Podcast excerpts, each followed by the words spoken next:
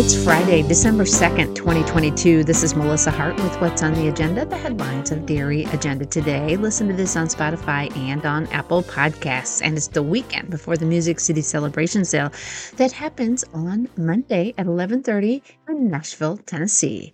You can find the details of the sale when you click on their link in the featured sales list on the right side of the homepage or by clicking on their banner ad. Cowbuyer will be providing online bidding, so if you can't get to Nashville, no worries. Cowbuyer can take you there on Monday. There will be a weekend full of activities down there for the dairy industry, and we'll cover those in just a little bit. In the meantime, the Great Lakes Regional Dairy Conference is slated for February 2nd through the 3rd at the Soaring Eagle Casino in Mount Pleasant, Michigan. They will offer a variety of topics and enhanced networking opportunities to help dairy producers thrive. There will be the opportunity to learn about the state of the industry with Serena Sharp, practical tips and tactics from producers around the Great Lakes, strategies for becoming a better, more effective leader no matter what role you are on the farm, the future of farming, both from a technology and a social aspect, New perspectives on corn silage, the discussion of the 2022 growing season,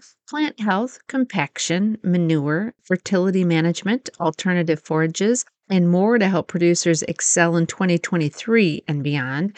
They'll have key factors to ensure successful transition cows from leading experts at Iowa State University and Michigan State. They'll have approaches to improve efficiency and profitability through data. That sounds fun ways to improve manure utilization, conservation practices, and recovering energy, research supported methods to prevent and manage scours in calves, that's practical, especially this time of year, silage management safety, and a whole bunch more. You can register at glrdc.org. That's usually a fantastic conference with a lot of industry people in it as well as dairy producers from around the Great Lakes. If you're interested in going to that, I suggest you check that out in the newsfeed on the homepage or go to glrdc.org. The Jersey Junior All American winners have been announced. Remember, we talked about this two days ago, or maybe it was yesterday.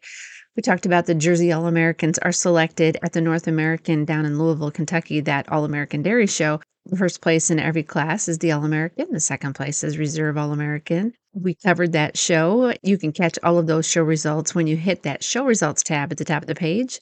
But if you wanted to hear just who the junior show All Americans and Reserve All Americans are, check it out in the newsfeed on the homepage. The House has passed a tentative labor deal to avoid a rail strike. We talked about this yesterday, and this is an ongoing deal that probably needs to be monitored every day but the House voted 290 to 137 to pass the legislation which approves new contracts providing railroad workers with 24% pay increases over five years from 2020 to 2024, immediate payouts averaging $11,000 upon ratification, and an extra paid day off.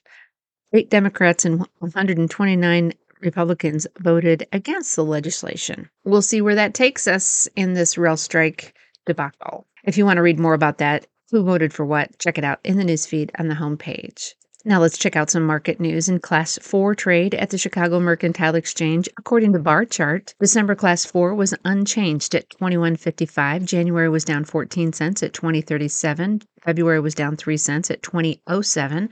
March was down 8 cents at 20.05 and April was down 7 cents at 20.15. Cash cheese blocks were up three and a half cents at 210. Barrels were up eight cents at 189 and three quarters. That's a big jump for cheese. Butter was down four and a half cents at 288, and grade A non-fat dry milk was just one and a quarter lower at 134 and three quarters. Cash corn was down two cents at 649. Cash soybeans were up 10 cents at 1454, and cash soybean meal remains unchanged at 433.80.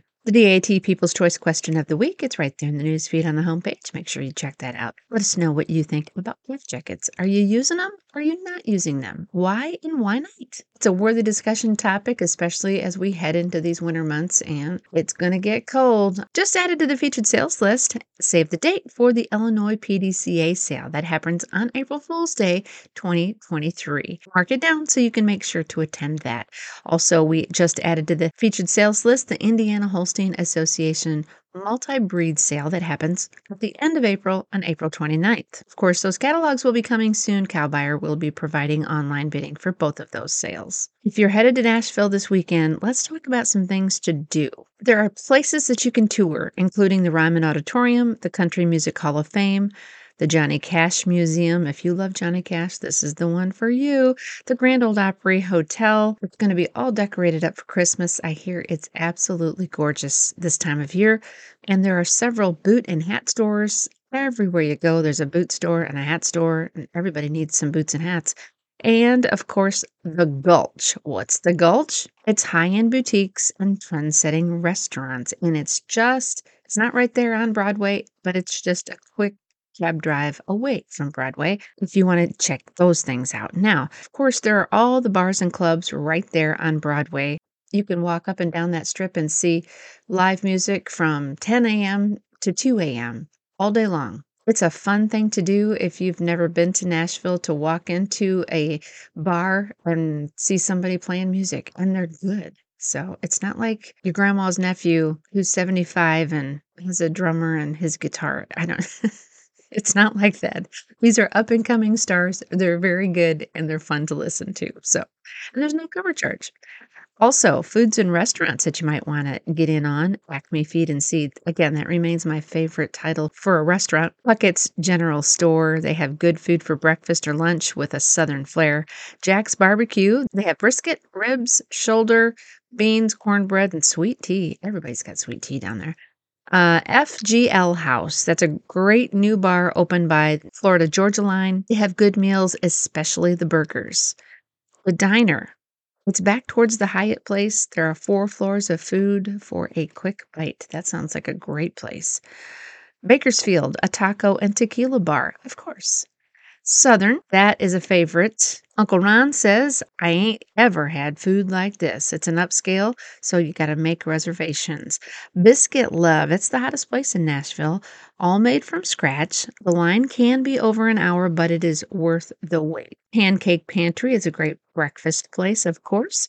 And Hattie B's, they have world famous fried chicken and they have a spot in downtown now. So all of those places aren't necessarily on Broadway, but they're in Nashville. if you're going for the whole weekend, like if you're going down there today, tomorrow they're going to have an informal welcome party at AJ's Good Time Bar, which is where the sale used to be held, but now they have a different venue because it's gotten to be such a huge sale. On Sunday morning, if you want to get up and be at Legends at 10:30, they're going to have uh, Lefty Ferguson band and Amanda's Bloody Marys, and then Sunday at 2 p.m. they'll have live All American announcements on the stage, second floor. It's finally sale day on Monday. The doors open at 11, the sale is at 11:30. It's a new location on the stage.